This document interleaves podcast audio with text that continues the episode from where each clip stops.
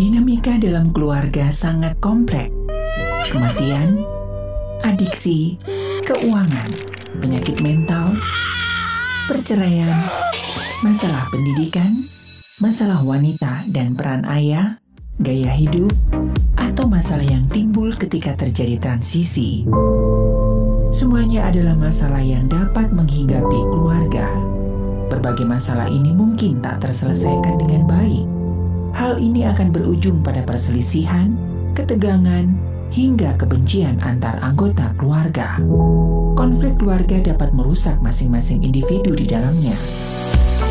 Bersama narasumber yang berkompeten di bidangnya, akan mengasah keterampilan dalam menyelesaikan masalah secara efektif dalam pelangi kasih. 92,5 Maestro FM House with the Sound. Shalom dan sama siang Sobat Maestro. Apa kabar Anda? Doa dan harapan kami Anda tetap sehat dan tetap semangat ya. Kembali program Pelangi Kasih hadir menemani Anda 8 Desember 2022 Nah Sobat Maestro resesi 2023 ramai menjadi perbincangan akhir-akhir ini. Sebab resesi 2023 bisa saja terjadi pada negara mana pun di dunia termasuk Indonesia. Beberapa waktu yang lalu Bapak Presiden Joko Widodo bahkan sudah mengingatkan soal kondisi dunia saat ini yang ada dalam pusaran awan gelap dalam tanda kutip dan tahun depan ada kemungkinan terjadi badai besar atau ancaman resesi termasuk di Indonesia. Selain itu, Menteri Keuangan Sri Mulyani dalam rapat paripurna di gedung DPR RI beberapa waktu yang lalu menyebutkan negara seperti Amerika Serikat dan Uni Eropa bahkan berpotensi mengalami resesi pada 2023 mendatang. Padahal, seperti yang kita ketahui bersama, bahwa negara maju tersebut merupakan penggerak perekonomian dunia. Dan tahun depan tahun 2023 ini akan jauh lebih sulit lagi untuk semua negara. Dan diperkirakan awal tahun depan sudah masuk pada resesi global. Semua rebutan yang namanya investasi sekali lagi yang namanya investor itu jadi rebutan semua negara. Oleh sebab itu jangan sampai kita ada yang mempersulit. Saya nggak mau dengar lagi ada yang mempersulit baik di pusat maupun di daerah, baik di pusat, di provinsi, di kabupaten maupun di kota. Semuanya jangan sampai ada yang mengganggu ini. Sobat Maestro, Menteri Keuangan Sri Mulyani mengatakan untuk kondisi Indonesia sejauh ini pemerintah masih memperkirakan sampai dengan akhir tahun pertumbuhan masih cukup resilience dan terutama ditopang pada kuartal ketiga 2022. Hal ini tercermin dari konsumsi masih bagus, ekspor masih sangat kuat, dan investasi sudah mulai pulih. Namun di 2023, kata Sri Mulyani, jika dilihat dari environmentnya maka akan menjadi lebih melemah. Sebab itu pemerintah tetap menjaga resiliensi sebagai shock absorber dan domestic demand harus tetap terjaga kenaikan suku uh, dari komoditas yang melonjak tinggi ini meskipun berfluktuasi telah menyebabkan tekanan inflasi global. Kita melihat berbagai negara inflasinya selain tinggi juga persistently masih tinggi. Artinya seperti Inggris, Amerika Serikat, Eropa, sekarang mereka terbiasa melihat inflasi dari beberapa bulan terakhir pada level di atas 8. Bahkan Inggris sekarang di 9,9, prediksi bisa mencapai double digit. Eropa juga mencapai 9,1 masuk memasuki winter di mana kemungkinan terjadi kebutuhan energi makin naik sementara pasokan dari energinya menjadi terkendala karena perang. Demikian juga dengan Amerika Serikat yang waktu itu sempat agak senang dengan penurunan inflasi ke 8,3 namun core inflasinya masih sangat tinggi. Sehingga kita melihat semua negara bank sentralnya melakukan response policy dengan menaikkan suku bunga policy rate-nya dan melakukan pengetatan likuiditas. Kita lihat di dalam yang biru ini Inggris di 2,25 uh, eh, naik 200 basis point selama tahun 2022 ini sendiri. Amerika Serikat sudah mencapai di 3,25 sudah naik 300 basis point terutama karena FOMC pada bulan September kemarin atau hari uh, September ini mereka menaikkan lagi dengan 75 basis point. Ini karena merespons bahwa inflasi 8,3 masih belum acceptable. Tren dari kenaikan suku bunga di Eropa juga 125 basis point. Ini adalah suatu kenaikan yang sangat ekstrim, uh, given bahwa selama ini Eropa merupakan negara yang sangat rendah dari sisi uh, policy rate-nya. Brasil juga menaikkan suku bunga hingga 13,75 atau naik 450 basis point selama tahun 2022 ini. Meksiko suku bunga 75 basis point sejak awal 2022 dan sekarang kita di level 4,25 ini adalah suatu tren yang pasti akan memberikan dampak terhadap kinerja pertumbuhan ekonomi. Bank Dunia sudah menyampaikan kalau bank sentral di seluruh dunia melakukan peningkatan suku bunga secara cukup ekstrim dan bersama-sama, maka dunia pasti mengalami resesi di tahun 2023. Inilah yang sekarang sedang terjadi, yaitu kenaikan suku bunga oleh bank sentral, terutama di negara-negara maju secara cukup cepat dan ekstrim, dan itu pasti akan memukul pada pertumbuhan ekonomi negara-negara tersebut.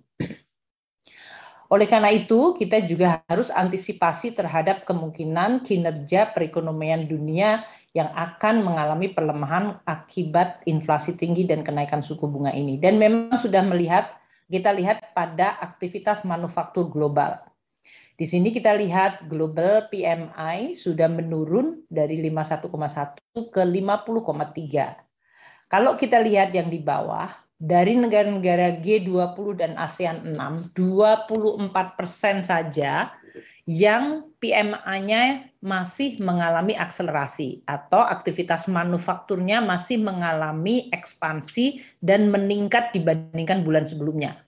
Ini termasuk Indonesia, Thailand, Filipina, Rusia, Vietnam, dan Arab Saudi. Hanya 24 persen dari total G20 dan ASEAN 6. 4 persen, yaitu Perancis sendiri, adalah satu-satunya yang mengalami upgrade dari tadinya kontraksi pada bulan sebelumnya, sekarang naik ke level ekspansi.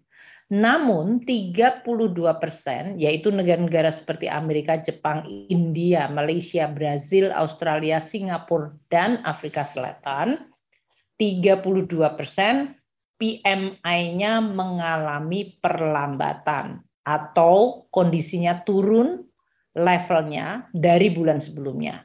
Dan bahkan 40 persen negara-negara ini yaitu Eropa, Jerman, Italia, Inggris, Tiongkok, Korsel, Kanada, Meksiko, Spanyol, dan Turki sekarang PMI-nya sudah masuk kepada level kontraksi. Artinya mayoritas melambat dan kontraktif. Indonesia dengan kelima negara yang lain masih pada level yang akseleratif. Ini hal yang cukup positif, tapi kita juga sangat menyadari lingkungan global kita mengalami perlemahan. Tekanan pasar keuangan yang tadinya cukup mereda eh, kembali mengalami gejolak, terutama pada bulan September ini. Kalau kita lihat indeks saham global yang tadinya sudah mulai pulih kemudian terkoreksi lagi. Demikian juga dari dolar indeks yang mengalami penguatan hingga 110. Kalau dolar menguat berarti lawan currency yang lain terutama emerging market currency yaitu yang biru di bawah mengalami depresiasi. Makin kuat dolar berarti lawannya makin melemah. Indeks volatilitas di pasar global yang ditunjukkan dengan fix index dan move index juga mengalami kenaikan dan ini menggambarkan tadi ketidakpastian dan anxiety telah direspon termasuk dengan terjadinya capital outflow dari negara-negara emerging market. Tekanan outflow dari negara-negara emerging ini dialami termasuk kita oleh berbagai negara, termasuk dalam hal ini Afrika Selatan, Brazil, dan bahkan Tiongkok. Ini yang tentu akan menimbulkan tekanan terhadap sektor keuangan dan bisa berimbas pada sektor real. Dalam situasi seperti ini, sampai dengan bulan Agustus, kinerja dari perekonomian Indonesia sebetulnya sampai dengan Q2 justru membaik. Ya, Sobat Maestro, akhir-akhir ini kita sering mendengar istilah resesi ekonomi. Kabarnya resesi ekonomi sedang mengancam Indonesia ditandai dengan banyaknya bisnis yang merugi dan karyawan yang di PHK. Hmm. Tapi sebenarnya apa sih resesi itu? Berikut penjelasan dari dosen Fakultas Ilmu Bisnis Universitas Indonesia, Dr. Wilhelm Makaliwi. Resesi ekonomi adalah suatu penurunan aktivitas ekonomi dalam suatu negara. Sebagai analogi, kalau biasanya kita bisa menjual 1000 baju, maka pada tahun ini dibandingkan tahun lalu kita cuma bisa menjual 900 baju. Begitu juga dengan biasanya menjual 200 kursi, tahun lalu, tahun ini kita cuma bisa menjual 193 kursi. Apa yang kita alami bukan berarti kita berkurang, dan pesaing meningkat, tetapi rata-rata penjual mengalami penurunan. Nah, dalam definisi yang sering digunakan, itu terjadi bisa dalam dua kuartal atau sekitar enam bulan minimal enam bulan penurunan terus terjadi maka kita bisa sebutkan ekonomi itu sedang mengalami resesi.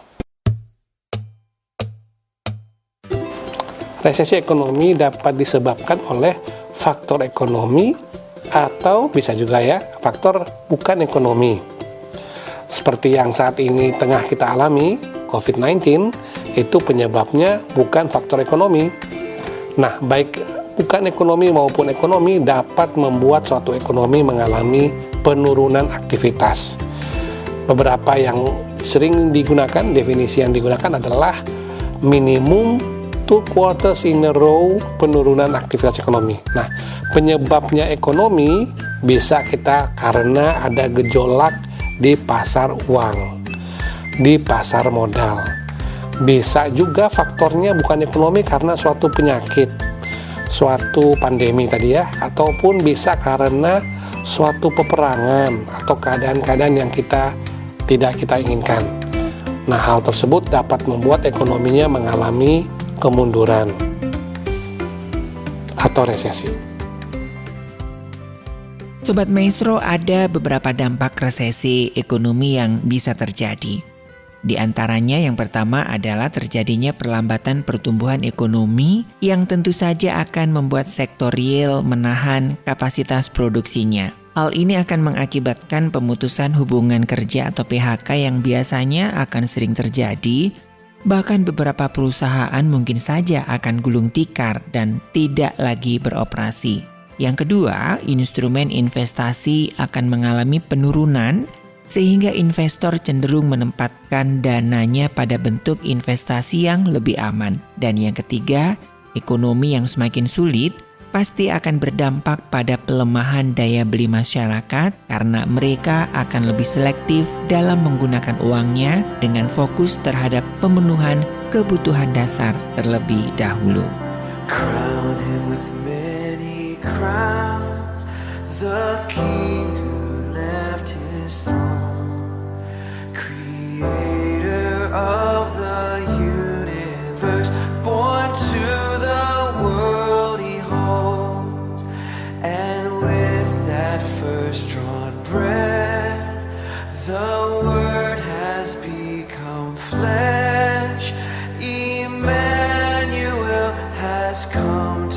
us.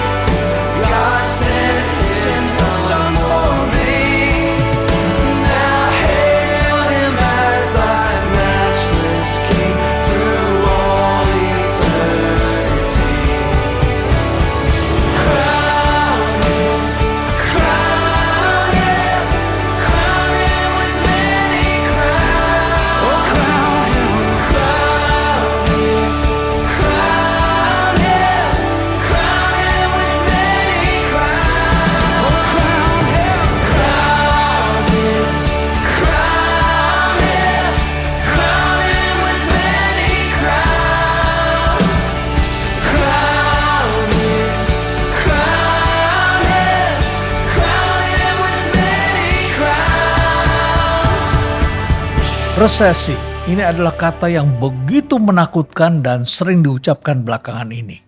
Padahal kita baru saja lewat satu peristiwa resesi, belum lama. Ini adalah kejadian pada tahun 2020 ketika pertumbuhan ekonomi kita kemudian mengalami kemunduran selama tiga kuartal berturut-turut.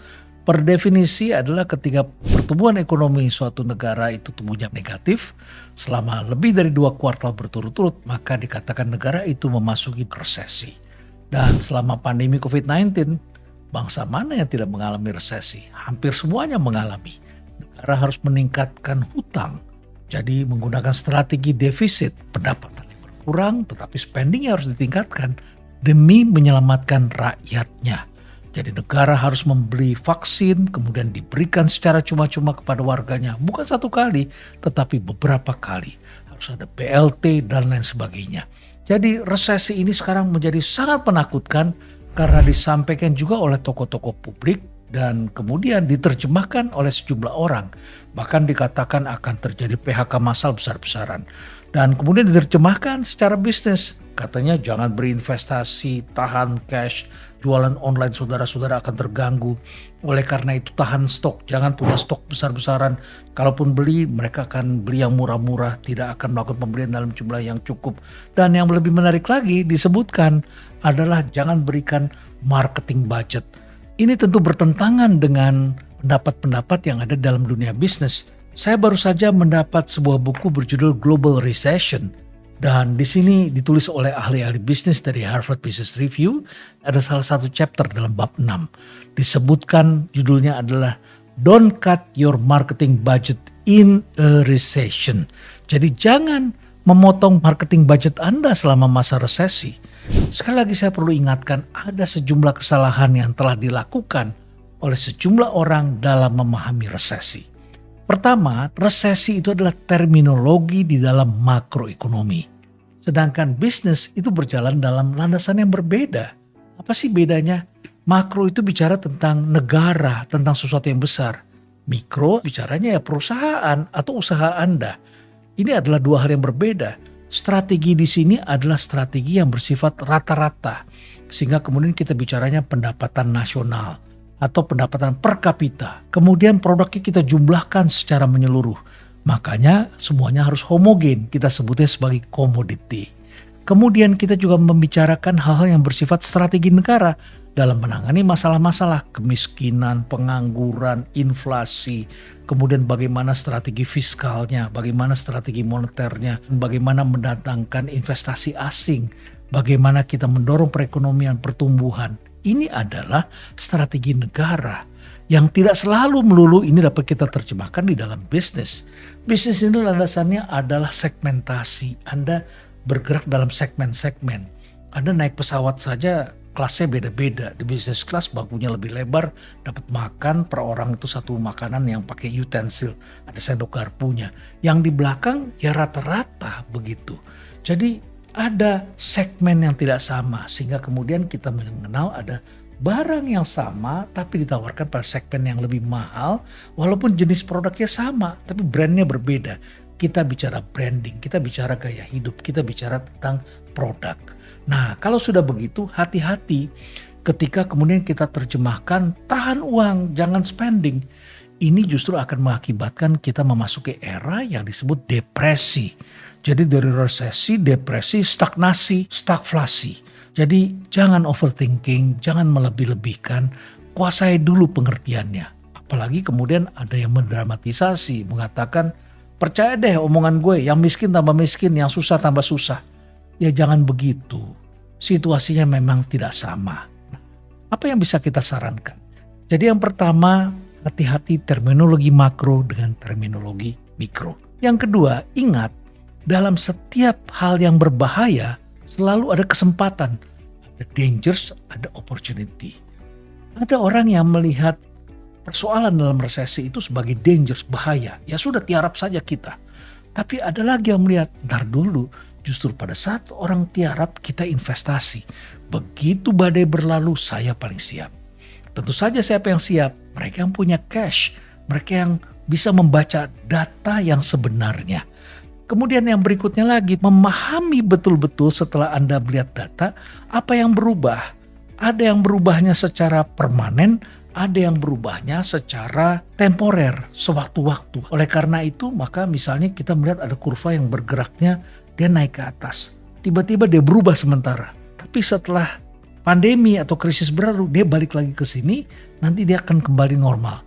Ada juga yang datar saja sebelum pandemi atau sebelum resesi dia datar, meletup sesaat, kemudian turun lagi, kembali lagi normal.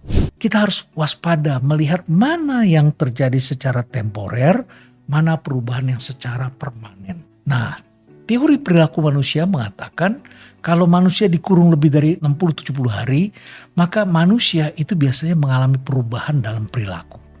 Perilaku-perilakunya apa yang berubah? Itu yang harus kita pelajari baik-baik. Kemudian intuisi kita kita harus lihat. Biasanya intuisi kita mengatakan pada saat terjadi pandemi maka terjadi penurunan performance. Itulah kesempatan para eksekutif manajer kita yang mohon maaf senang bermalas-malasan. Ya ini kesempatan bagi kita untuk istirahat. Nah justru pada saat itulah kita memerlukan motivasi untuk bekerja lebih giat. Fakta ditemukan ternyata di banyak negara di masa krisis ada perusahaan-perusahaan yang mengalami peningkatan. Jumlahnya sekitar 14% atau satu dari tujuh perusahaan. Itu mengalami peningkatan bottom line dan top line. Revenue-nya naik dan juga profitnya naik.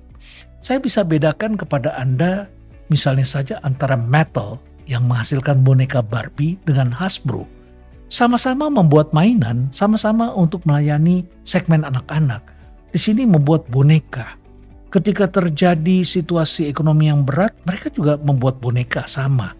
Sedangkan di sini mereka melihat sesuatu yang berubah secara permanen. Jadi dari tadinya membuat mainan G.I. Joe, Play-Doh dan sebagainya, mainan monopoli, mereka bergeser. Sekarang membuat game.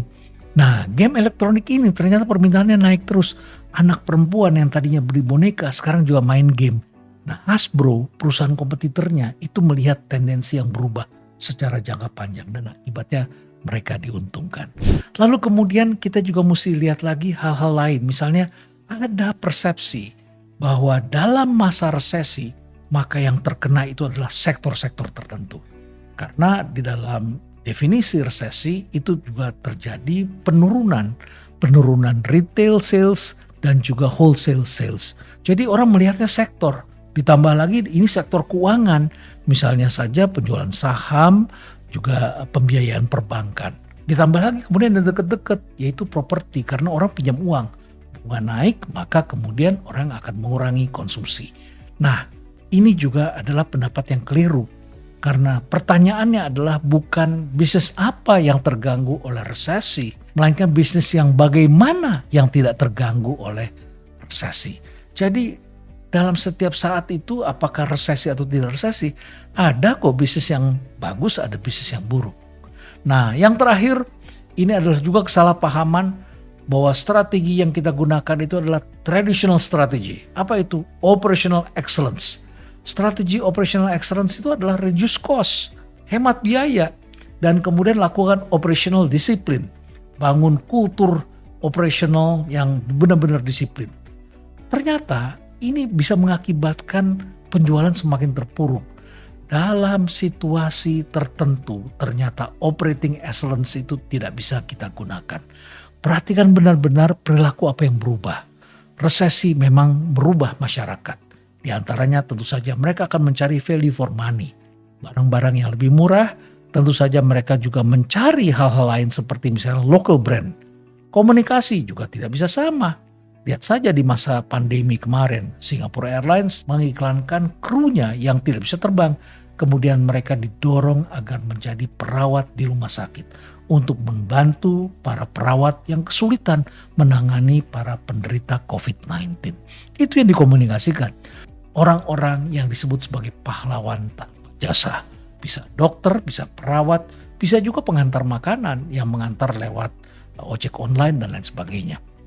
Jadi resesi hendaknya jangan dilihat selalu sebagai dangers as dangers.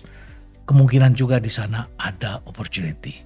Sobat Maestro, meskipun masih prediksi, namun gaung ancaman resesi sudah membuat masyarakat dunia cemas. Wacana atau prediksi yang membuat masyarakat ketar-ketir itu bermuara dari hasil survei dari Forum Ekonomi Dunia yang berbasis di Swiss. 7 dari 10 responden dalam sampel 22 ekonom mengatakan mereka percaya resesi global mungkin terjadi pada tahun 2023.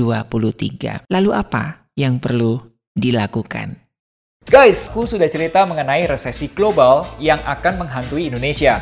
Tapi, kamu nggak perlu khawatir berlebihan. Kenapa? Karena Indonesia sudah pernah resesi sebelumnya. Bukan 98, bukan 2008. Dan mumpung kamu masih punya waktu, aku akan bagikan 5 persiapan menghadapi resesi global. Yuk, kita bahas faktanya. Fakta bahwa Indonesia sudah pernah mengalami resesi. Kita akan bahas seperti apa kondisi Indonesia di saat resesi. Kedua, mumpung kita masih punya waktu, nah saatnya kita termasuk kamu itu untuk mulai mempersiapkan. Nah, aku akan ceritakan 5 hal yang bisa kita lakukan untuk lebih siap menghadapi risiko resesi global. Yuk, kita mulai bagian pertama. Kapan terakhir kali Indonesia terkena resesi?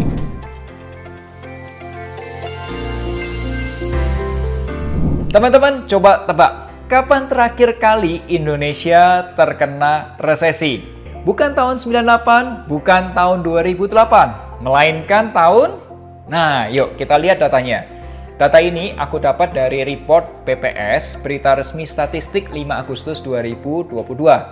Masih ingat kan definisi resesi yang sebelumnya? Jika pertumbuhan GDP atau pendapatan suatu negara itu nilainya minus selama dua kuartal berturut-turut.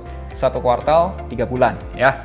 Nah, kamu coba lihat deh data Indonesia resesi pada tahun berikut ini. Dan ada juga beritanya. Coba lihat tanggalnya ya. Jadi Indonesia itu pernah resesi terakhir itu bukan di tahun 98, bukan di 2008, melainkan di tahun 2020. Nah, kalau kamu sendiri waktu itu tahun 2020, tepatnya di November, lagi ngapain? Apakah sibuk sepedaan Brompton? Apakah sibuk pelihara cupang atau tanaman? Ngapain nih pas waktu resesi? Oke, pemerintah itu juga sudah melakukan kajian bahwa peluang Indonesia terkena resesi, ini menurut kajian Bloomberg ya, itu sekitar 3%. Artinya apa? Peluang resesi itu ada nggak sih? Ada. meskipun angkanya kecil, 3%. Ya, tapi meskipun itu kecil, itu bukan berarti nggak melakukan persiapan apa-apa dong. Bener nggak sih? Ibarat kapal feri gitu ya, atau mungkin kamu bayangin aja Titanic gitu, misal kapal yang lebih gede gitu. Itu pasti punya skoci kan, atau pelampung penyelamat kan. Nggak mungkin nggak ada kan. Nah, kalau kamu setuju, boleh dong kasih like-nya dulu. Nah, lalu apa saja nih persiapan yang dapat kita lakukan? Yuk, kita bahas selanjutnya 5 persiapan menghadapi resesi global.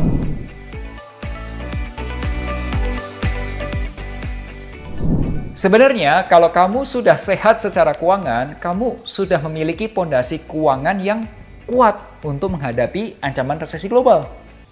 Kalau kamu lihat dari hasil financial check-up ini, itu setidaknya ada lima hal yang wajib sehat untuk menghadapi resesi global. Oke, pelan-pelan ya. Pertama, cash flow. Pastikan pemasukan kamu itu lebih besar atau sama dengan pengeluaran. Ya, kalau bisa, kurangi pengeluaran-pengeluaran yang sifatnya konsumtif. Misal, kamu punya jajan online, belanja yang nggak perlu, ya kuranginlah.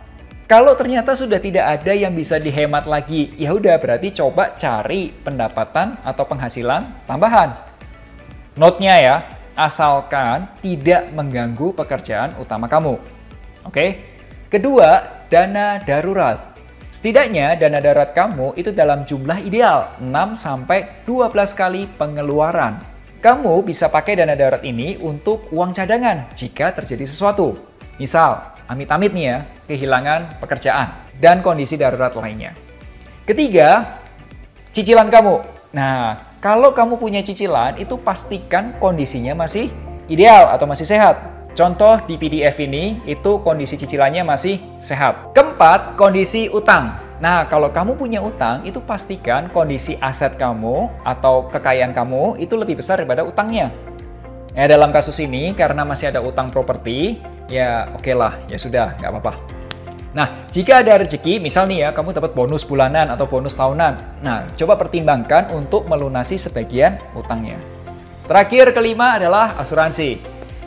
Poin ini memang tidak ada di PDF uh, Financial Checkup. Tapi meskipun tidak ada di Financial Checkup, aku sarankan kamu punya asuransi nih sesuai dengan kebutuhan kamu.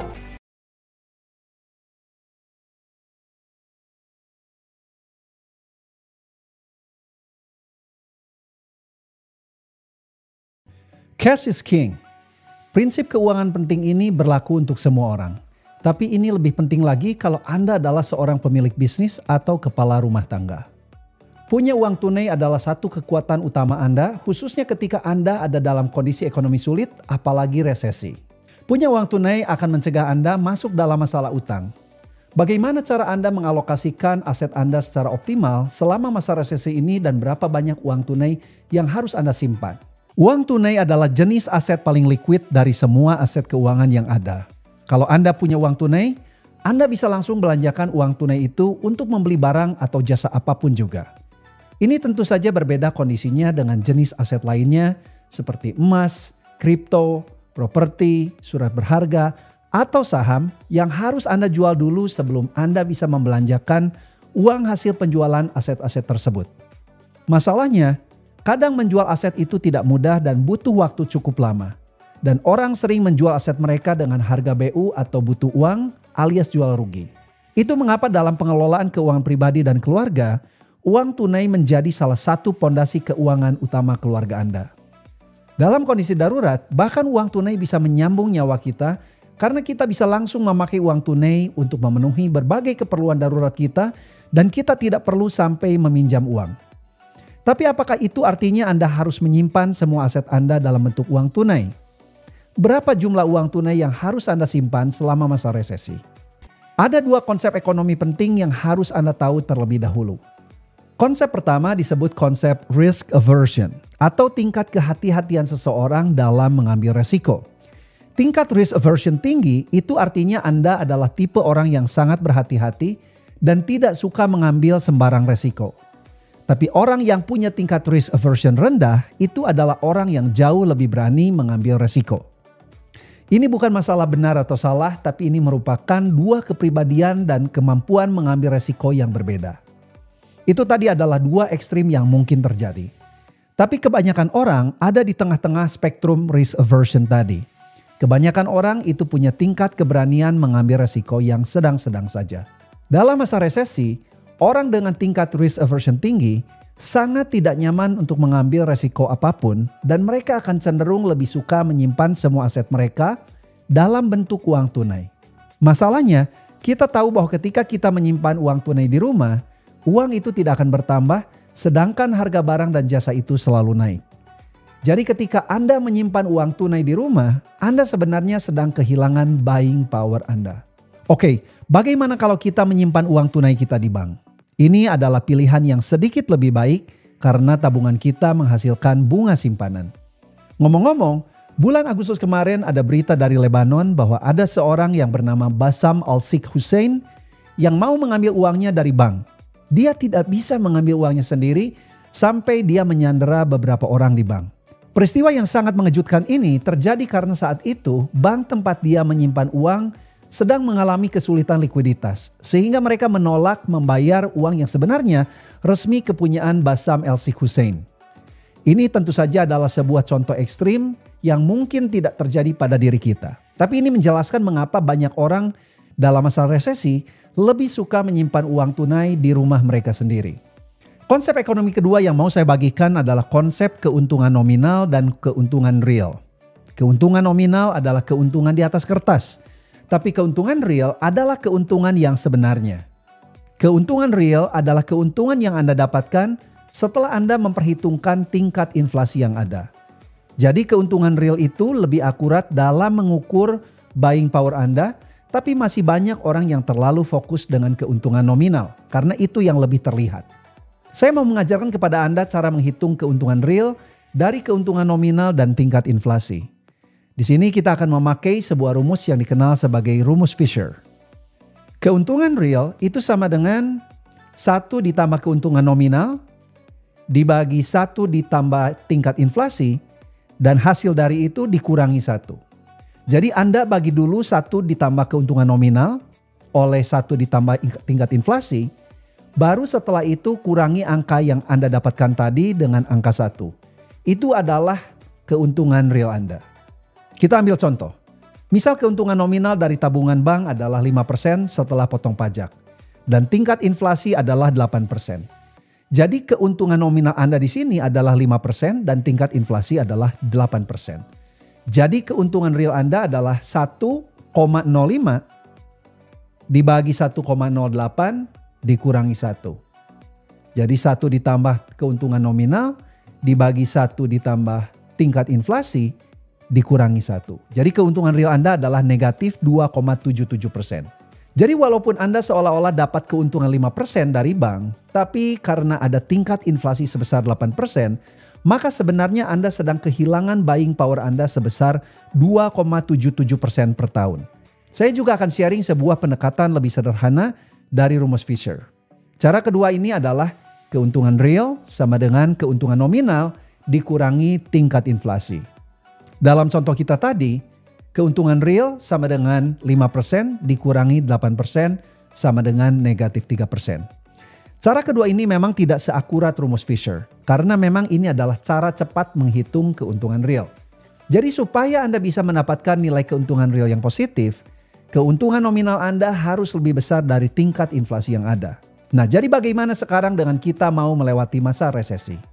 Kalau prioritas Anda dalam masa resesi ini adalah untuk melewati masa resesi ini dengan selamat, Anda tidak usah terlalu khawatir mengenai keuntungan real yang negatif. Karena kelemahan dari menyimpan aset dalam bentuk uang tunai ini diimbangi oleh tingkat keamanan dan tingkat kepastian yang Anda dapatkan dari menyimpan uang tunai. Tapi kalau prioritas Anda selama masa resesi ini adalah untuk tetap meningkatkan daya beli Anda, nilai keuntungan nominal yang Anda dapatkan harus lebih besar dari tingkat inflasi yang ada. Ini artinya Anda harus berani untuk tetap mengambil sejumlah resiko dan memasukkan uang Anda dalam investasi di mana keuntungan nominalnya melebihi tingkat inflasi yang ada. Jadi kalau saat ini kondisi kesehatan keuangan Anda masih belum terlalu baik, saya rekomen untuk Anda tetap menyimpan uang tunai selama masa resesi ini. Dalam masa resesi, wajar kalau ada banyak orang yang lebih suka menyimpan aset mereka dalam bentuk uang tunai. Walaupun cara ini tampaknya lebih aman, sebenarnya Anda sedang kehilangan buying power Anda karena nilai uang Anda sedang tergerus oleh tingkat inflasi. Apa yang harus Anda lakukan untuk mengoptimalkan kondisi cash flow Anda dan keluarga tanpa mengurangi tingkat safety yang ada selama masa resesi ini? Untuk tahu berapa banyak uang tunai yang harus Anda simpan selama masa resesi, ada beberapa hal yang harus Anda jawab lebih dulu. Pertama, apakah Anda tahu berapa total jumlah pengeluaran bulanan wajib Anda? Anda bisa skip semua pengeluaran yang tidak penting. Contoh dari pengeluaran wajib ini adalah uang cicilan rumah, uang bensin kendaraan, uang sekolah anak, dan pengeluaran wajib lainnya. Misal kita ambil contoh, pengeluaran bulanan wajib Anda adalah 10 juta per bulan. Setelah Anda mendapatkan jumlah total pengeluaran bulanan wajib Anda, kalikan angka tersebut, dalam contoh kita tadi angka itu adalah 10 juta, dengan angka pengali 3 dan 6. Jadi Anda mendapatkan angka 30 juta dan 60 juta. 30 juta dan 60 juta ini adalah range jumlah uang tunai yang harus Anda punya selama masa resesi. Ini artinya kalau terjadi sesuatu yang drastis dalam hidup Anda, misalnya Anda kehilangan mata pencaharian Anda, anda dan keluarga masih bisa hidup sekitar 3 sampai 6 bulan. Apakah jumlah uang tunai cadangan ini boleh ditambah? Boleh jawabannya. Tapi Anda harus ingat bahwa kelemahan menyimpan uang tunai adalah uang tunai ini tidak bisa bertumbuh cepat. Jadi ada sebuah trade-off. Di satu sisi, ada pertumbuhan nilai uang, tapi di sisi lainnya ada tingkat keamanan. Semakin tinggi pertumbuhan nilai uang yang Anda harapkan, semakin rendah tingkat keamanan yang ada. Dan semakin rendah pertumbuhan uang yang Anda harapkan, semakin tinggi tingkat keamanan yang Anda dapatkan. Jadi, Anda mau pilih yang mana? Ini adalah pilihan pribadi Anda. Tapi apa pun yang jadi pilihan Anda, pastikan bahwa Anda menyimpan uang tunai sebesar 3 sampai 6 kali biaya pengeluaran bulanan wajib Anda. Ini adalah panduan praktis untuk Anda. Kalau Anda masih single dan belum punya tanggungan, uang tunai sebesar tiga kali total pengeluaran bulanan itu sudah cukup. Tapi kalau Anda adalah pasangan muda dan anak Anda masih sangat bergantung kepada Anda, saya rekomendasi untuk Anda menyimpan uang tunai sebesar 6 kali total pengeluaran bulanan. Kalau Anda dan pasangan sudah cukup senior, di mana anak-anak Anda sudah dewasa dan Anda juga sudah tidak punya cicilan KPR, Anda bisa menyimpan uang tunai sebesar tiga kali dari total pengeluaran bulanan. Di mana Anda harus menyimpan uang tunai 3 sampai 6 kali pengeluaran bulanan wajib ini. Anda bisa simpan uang ini di bank umum atau BPR yang dijamin oleh lembaga penjamin simpanan atau LPS. Saya tidak rekomen untuk Anda menyimpan uang tunai Anda di koperasi sekalipun mereka menawarkan bunga simpanan yang jauh lebih tinggi. Karena sampai saat ini, koperasi simpan pinjam tidak berada di bawah penjaminan LPS. Jadi jangan menempatkan uang tunai Anda di tempat yang tidak dijamin oleh LPS. It's okay kalau bunga dari akun tabungan ini rendah, karena yang jadi tujuan utama Anda dalam menyimpan uang tunai ini adalah untuk mengamankan keluarga Anda selama masa resesi. Ingat bahwa ketika Anda menyimpan uang tunai, Anda pasti mengalami godaan untuk mengambil dan memakai uang tunai itu. Jadi pastikan untuk membuka tabungan atas nama bersama antara Anda dan pasangan dan buang atau bakar kartu ATM Anda. Sehingga kalau Anda mau menarik uang tunai pun, Anda harus dapat persetujuan dari pasangan Anda. Jadi ini mengurangi godaan untuk mengambil uang tunai yang sangat kita butuhkan selama masa resesi. Dalam masa resesi, Anda jangan sampai tergoda untuk menginvestasikan uang tunai cadangan Anda dalam investasi apa pun juga, apalagi dalam investasi bodong. No, no, no. Kalau Anda sampai harus memakai sebagian dari uang tunai tadi, jangan lupa untuk segera mengisi kembali uang yang sudah terpakai. Konsep emergency fund ini sebenarnya satu konsep yang sangat logis tapi sayangnya hal ini bukan merupakan hal yang umum dalam budaya kita. Saya ingin supaya Anda benar mendisiplin diri untuk menerapkan kebiasaan baru ini dalam hidup Anda. Kalau Anda disiplin dalam melakukan kebiasaan keuangan baru ini, Anda akan terhindar dari perangkap meminjam uang. Banyak orang yang jatuh dalam perangkap utang karena mereka sering tidak punya uang tunai yang cukup saat mereka mengalami masalah keuangan. Jadi akhirnya mereka harus mencoba menjual aset mereka dengan harga murah. Dan ketika mereka tidak bisa menjual aset mereka, akhirnya mereka terpaksa meminjam uang. Dan ini bisa menjadi awal dari bencana keuangan besar dalam kehidupan Anda. Ketahuilah bahwa banyak orang yang masuk dalam perangkap utang bukanlah orang miskin. Tapi mereka adalah orang yang tidak mempersiapkan diri untuk menghadapi masalah keuangan. Jadi Anda jangan sampai jadi orang yang asset rich, cash poor.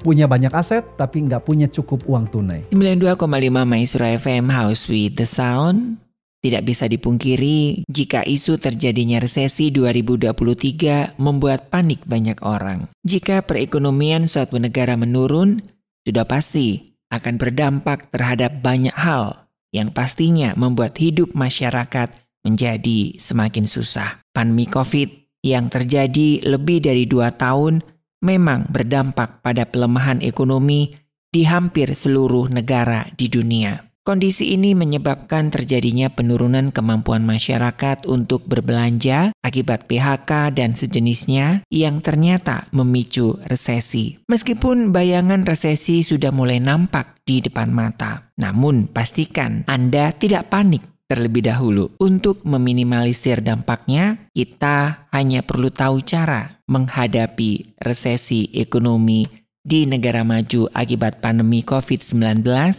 dengan mempersiapkan diri sebaik-baiknya, sehingga dampak resesi tidak akan parah. Semoga informasi yang sudah kami hadirkan bisa memberikan satu edukasi dan tidak panik ya.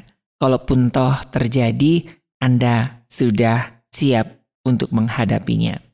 Dari Gerah Maestro, Jalan Kaca Piring 12 Bandung, saya Ari, mengundurkan diri. Kita ketemu lagi di program Pelangi Kasih selanjutnya. Tetap jaga protokoler kesehatan, tetap optimis dan bersuka cita selalu. Tuhan memberkati.